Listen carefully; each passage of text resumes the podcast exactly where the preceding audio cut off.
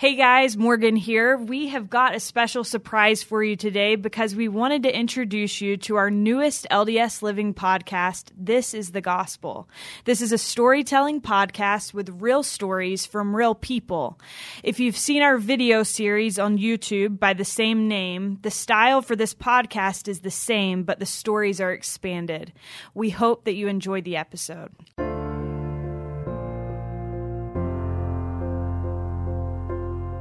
Welcome to This is the Gospel, an LDS Living podcast where we feature real stories from real people who are practicing and living their faith every day. I'm your host, KaRyn Lay. If there's one thing I've learned about this earthly existence, it's that every single one of us will, at some point or another, find ourselves in a place that tests us to our very limits. It will look totally different for each of us, but the request from God is the same trust Him move forward with faith and gratitude. Our story this week comes from Carol Decker. When Carol was pregnant with her second daughter, she went to the hospital to be treated for flu like symptoms. And when the doctors determined that it was actually sepsis, Carol began the fight for her life that would change everything. The morning that I woke up with my fever, my oldest daughter was about a year and a half, and I was about 33 weeks pregnant, and I felt like I had the flu. Uh, when I went to pick up Chloe out of her crib that morning, I could barely pick her up. I was really weak, and I called my sister in law to come over and babysit her for me so I could rest and lay down. And yeah, I just I just thought that I had the flu. We kept putting cold washcloths on me and a cold bath and trying to get the fever down. My mother-in-law wouldn't leave me um, that day so uh, when I started having contractions, that's when I called my husband and said, "You need to come home. We need to go to the hospital," because I felt like my baby, you know, was in trouble. So we rushed up to Seattle, and I called the doctor's office first and told them I was going to the emergency room, and they said, "No, come in first to the clinic." So I went in, and they gave me a shot to slow down my contractions, and then uh, told me that I had a rash on my face, which I didn't realize at the time. And said that they needed to take me over to the hospital. So we waited for a wheelchair, and it seemed like it took forever. And wheeled me across the sky bridge to the hospital and put me in a room, which seemed like I was way far away from the nurse's station. I was in agonizing pain at that time. I mean, every single part of my body hurt and ached, and I was begging the nurses for some sort of relief with the medication. And they finally hooked up the fetal monitor and gave me a shot. And just as the room kind of went quiet, my husband stepped into the corner to call my mom and let her know that we were probably going to have the baby.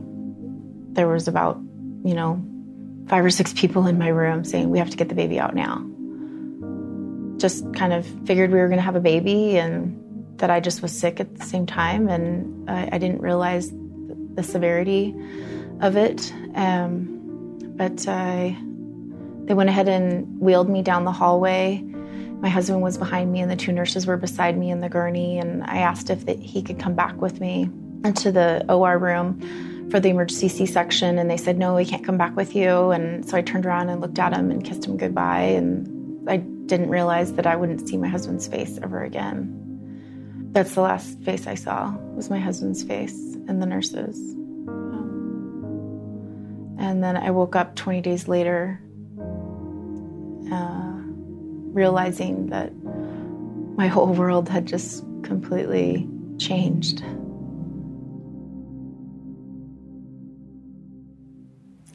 When I first woke up, my husband came in and he could tell, you know, that something was wrong. And first, he always was wondering how I was feeling, if I was in any pain. He was always very concerned about that. And I shook my head no. And and then you know he could tell i was still distressed and he said is it do you want to know about the baby? And i shook you know nodded yes and and then um, he talked to the nurses and they said yeah we can get the baby which i didn't realize at the time wasn't something that they typically do because she was in the nicu and i was in the icu but they felt that that might be the last time i ever meet my baby because the odds of me surviving were not that good. So they brought her in and we met cheek to cheek. And that's kind of our thing now. We always say cheek to cheek and rub cheeks together. And And uh, it was a pretty precious moment. And of course, I wasn't able to speak to her because I had an intubation tube in my throat. And um, I just remember feeling her cheek and her eyelashes and her hair, and um, my husband being in the room. And then I drifted back off to sleep from the medication, and they took her away. I was blind at that time. I, I, they didn't know it. Um, just because I was so out of it, you know. Uh, but the doctors and the nurses and my husband kept recognizing that I was looking past them because uh, my eyes were still dilating at that time. Um, so they went ahead and ordered a CT, and they found out that my optic nerve was damaged. And they thought maybe my vision would come back in the first year and a half, but it never did. And I don't see anything at all. It's just black. When I woke up after 20 days and after meeting Sophia, they hadn't made the decision to amputate both my feet and my hand and my right ring finger. That happened I think within the the next week, and my poor husband, you know, had to make the difficult decision to do that, and I'm really glad that he did because he saved my life. I think that he knew that I would want to be here and that I would fight and know that I could do it, and you know, he knew how much I wanted to be a mom and. Um, after the amputations, I didn't really realize that I was missing my feet or my hand or my right ring finger because I couldn't actually see them with my own eyes and I couldn't feel my legs. There was this time when my mom was sitting with me and she was clipping my fingernails. And I said, Mom, you missed a finger. And she kept telling me, No, you didn't. No, I didn't. And I said, Mom, I, you totally missed a finger. And after like the third time, she said, Carol, they had to amputate your finger. And I looked at her really puzzled, and she said, they also amputated your feet and your left hand. And I just, it, it didn't really register to me. I was on so many medications at the time. So the reality didn't really set in until later. Uh, I, I would say that the pain was there. Like they had these special vacuum bandages on my amputated legs and they kept hurting me all the time and I kept begging my mom and the nurses to take them off and they couldn't take them off and I was so confused from the medications that I was on and so the pain was always there but the reality because I couldn't see you know that visual like seeing your feet gone or seeing your hand gone wasn't there for me so it mentally took me a while to really realize that you think you're going to go home from the hospital and everything's going to be perfect and you'll go back to your life again, but that wasn't the reality for me. I came into the bedroom and I was in pain and um, my bed betrayed me. It wasn't as comfortable as I thought it was. And I also realized that I couldn't do anything for myself. I was like a small infant. I couldn't feed myself, clothe myself, or go to the bathroom by myself or anything. I needed help with everything. And I did tell my husband, I begged him to take me back to the hospital, that he couldn't take care of me and that um, I couldn't be a mother to my children. And that was really that was really hard for me. I just didn't feel like I belonged in my home and I couldn't do the things that I did before. And I still was really depressed. You know, I think I cried almost every hour. Um, and I was in a lot of pain at that time because going from being at the hospital and the nurses taking care of you and being on IV medication to taking medication orally, it was hard to get on top of the pain.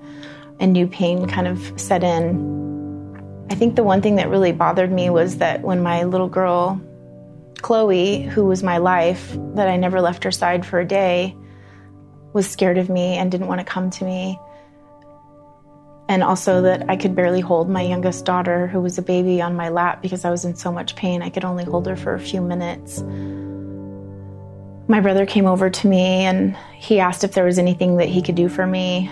And I thought long and hard. And at that point, I was really down. I was, I was in the depths of my darkness. And I told my brother that he could get a gun. And he came around the sofa and he put his hands on my face and told me, We're not going to go there. We're not going to do that and that he was going to be there to help me. And I said, okay. And but I knew that if I didn't start working hard and do the physical therapy and the occupational therapy and everything I needed to do within the first couple of years that I wasn't going to gain anything back sitting there.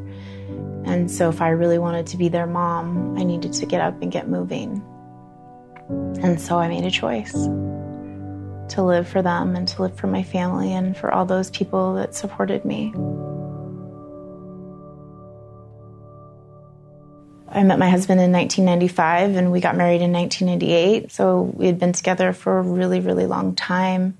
Um, and he's the love of my life. Um, he's my soulmate. And we created this beautiful, you know, life for each other. And I felt that I just didn't want to give up on that. That my whole life I wanted to be a mother. That was like my dream. And we waited nine years before we had kids since getting married. And I felt so grateful to be a mom and I loved every minute of it to singing songs and reading books at night. And there were so many things in the beginning when I was in the hospital. I would tell my brother Heath, who was by my side every day, that I was never going to make cookies with my kids again and I was never going to read them books again. And I wasn't able to do any of that stuff. To be a mother to Sophia and to have never seen her face before I had a hard time in the beginning, I have to be honest. Um, every mother wants to bond with their child. And I never got a chance to just stare at her like I did with Chloe and hold her in my arms. And it was really hard for me to connect with her because when I did hold her, I was in a lot of pain. Um, and she couldn't communicate with me with words yet. So there were some things that I started doing. I would trap her in the corner of the sofa and lay next to her so she wouldn't roll off the sofa. And I would put my head into her belly and make her laugh, and she'd grab my hair. And I found ways that I could interact with her. And my nanny at the time, Erin Stout, made me a necklace with a ribbon with a with a baby chew toy on it, so she could sit with me and play with a toy. And and then we made an apron that had little pockets with little toys in it that she could grab. And one story in particular that's pretty special to me Sophia woke up from her nap and I said, I want to feed Sophia, but I want to I want to feed her in her room. And I couldn't get in her room in my wheelchair. So I had to walk in there. And that was the first time I walked into her room with my walker. And I sat in her little nursery in the wheelchair and Erin brought me a bottle and I had a special tool that connected to my hand where the bottle would clip in because I couldn't really hold things very well with my hand. And so the bottle, we would clip it in and then I would feed my baby. And as I sat there and rocked her and fed her, I stared down at where her face would be and I thought she was looking around the room, just enjoying things. And next thing you know, she reached up and grabbed my eyelashes. And in that moment, she was my baby. And she was looking at me. And I was looking at her. And that's the first time I really felt like I was her mother. It's one of the most beautiful memories that I have. And the physical therapists and the OTs and all the people around me, they started figuring it out that if they could find ways to incorporate my children into my therapy, that they could get me to do anything. so they they started doing that and uh, within those first couple weeks that I came home, uh, a bed opened up at the rehab center at Harborview, and so my doctor said I could come in and, and start therapy inpatient rehab for five weeks, and so I made the choice to do that. And that's really intense. It's like going back to school to learn to live again. they teach you how to eat and dress and walk on your prosthetics and change a fake baby's diaper and make you all sorts of cool stuff and teach you as a blind person where to find your food on your plate or, you know, things like that. So um, I learned to overcome challenges in trying to dress my children and find clothes that didn't have zippers or buttons so that I could help them get dressed or um, learning for the first time to give them a snack. I I remember getting a yogurt out of the fridge and ripping off the top of the lid with my teeth and setting the yogurt on the table and being like, I did it. I I always tell people it's like I kind of went into the toddler phase and I kind of would watch my children as they were learning to do stuff. And I was like, okay, well, they figured out how to do it. I can figure out how to do it. And so we were kind of going through the stages ourselves of that I did it, you know, for the first time. All of us were, the, us three girls. So, um, you know, those were big accomplishments for me. Most people don't get those second chances in life or to be able to have first like that. And it, it's a really big deal. It kind of motivates you. When I was in rehab, my older brother, Sean, who's five years older than me, passed away in the first week that I was in inpatient rehab. And that was really hard. Um, to this day, it's, it's harder than being blind, you know. I'd give anything to have my brother back. I could care less about my sight or my feet. Um, hadn't been going to church for 10 years. I didn't think I had any faith left in me. Everyone would tell me that people were praying for me and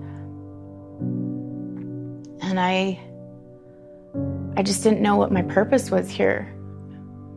You know, um, how I was ever going to do this and why was I here and but amidst that really dark place of losing my brother that's when I started asking questions to myself of why am I here if my brother is gone and my body is broken and I ha- I can't do anything for myself right now um, what's my reason? And that's the first time I prayed in a long time. I always knew in my heart that God existed and that if I asked Him to, that He would watch over me and help me to know what I was supposed to do. And it's amazing to me that sometimes in our deepest, darkest, saddest moments that we realize that we're not alone and that someone higher than us is helping us. And as long as I was willing to surrender myself, that I would be willing to do whatever it took that I that I could, you know, be able to gain back my life. And it didn't happen overnight. It was a long struggle of, you know, still questioning everything. Why did this happen to me? What did I do wrong?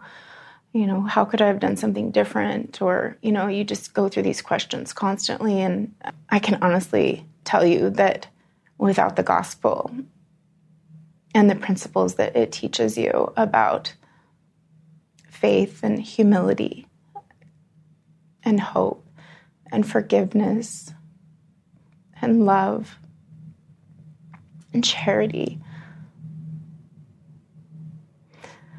And those are all like real life lessons that I have learned in an actual way. And um, it's a really beautiful gift. I know people think I'm crazy because I call that a gift, that what happened to me, but um, I wouldn't change anything because I've learned so much.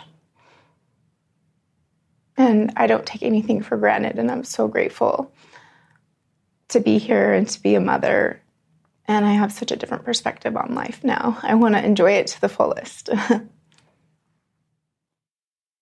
My perspective on life has changed in so many different ways. Uh, I would say the most thing that's changed is, is my gratitude about life in general.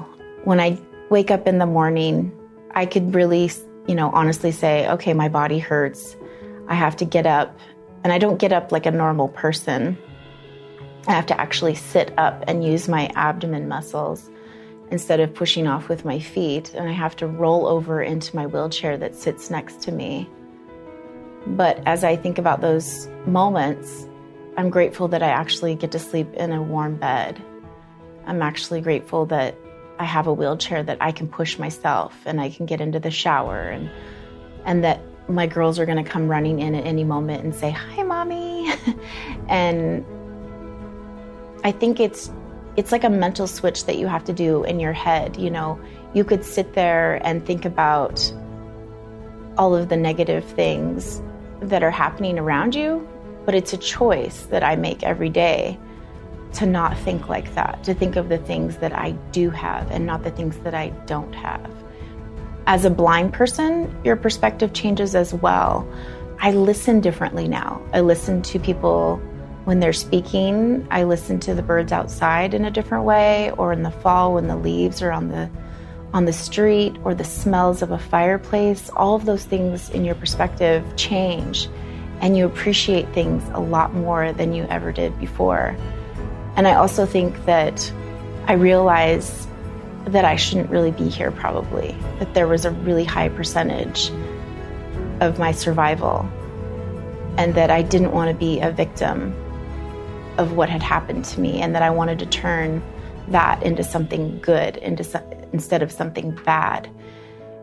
And I wanted to be a survivor. And not only was I a survivor, but I'm also a thriver because I want to live life to the fullest.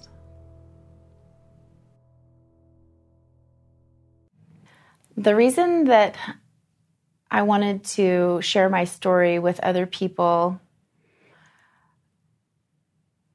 was that when I first came home from the hospital, I was looking for a book on how to do this. And there really wasn't a book on how to, you know, heal from sepsis and be a mom of young children. And I felt like I wasn't going to ever relate with anyone. I didn't know any other moms that were blind, triple amputees, and had multiple skin grafts over their body. So I didn't think that anyone was going to be my friend. And why would they want to hang out with me anymore? Because I couldn't do anything. And there was this the community and my church would bring meals into my home at least three times a week. And my nanny at the time, you know, I'd kind of would hide and put a blanket over me, and I didn't really want people to see me. Uh, she she could tell that I was uncomfortable with it, and she said to me one day, "You know, Carol, these people just want to serve you. They want to help you. They want to be a part of you, and you need to let them into your life and let them serve you, because by you letting them serve you, you're giving them blessings, and they're trying to bless you. So." I thought about it for a moment and and I realized that she was right, as she always was. And I started allowing people to enter my life again. The community held a fundraiser, and 5,000 people from my town of 11,000 people came to support me and to raise money for us. And at first, I didn't want to go to the fundraiser because I didn't want people to stare at me and look at me like I was a freak. Um, but my mom got me ready and put some makeup on me and put on some clothes and wheeled me in. And from the moment that we walked into the fundraiser, everyone in the room stood up and started clapping for me. And when you're blind, you can't see all those people in the room, but when they start clapping, you can hear the thousands of people that were there, and tears just started streaming down my face. You know, I couldn't believe that all these people were here to help me, and I feel like I felt like it was a big cheering section for me, telling me that I could do it, and I couldn't believe that complete strangers would be willing to sacrifice their own time and money to help me and my family. And then I realized that we're all going through some sort of loss. Mine isn't any greater than anyone else's, it's just different. And that we could be there to support each other and love each other. And for me, I felt like I could turn something bad that happened to me into something good. And I wanted everyone to have that hope that they could do that as well in their lives. I have so many so many challenges that were placed before me, but within all those challenges have been multiple different opportunities that I didn't even think were possible. And my life has taken me down a journey and a path that I could have never expected. I've met so many beautiful people that if I didn't go through what I went through, I would have never met or never had those experiences. And sometimes when bad experiences happen to us, we have to realize that there will be good experiences to come down the road. I'd say the the things that I would want people to learn from my journey is to be forgiving on yourself, you know, to not be so hard on yourself and to realize that you're going to make mistakes and that's okay. Um, and you all have a choice to make a positive influence on people's lives. And that choice is the most pivotal thing that you can do. Every day you wake up and you make choices all day long, and they can take you in different directions, and that those choices can lead to so many great things that you didn't even think were possible.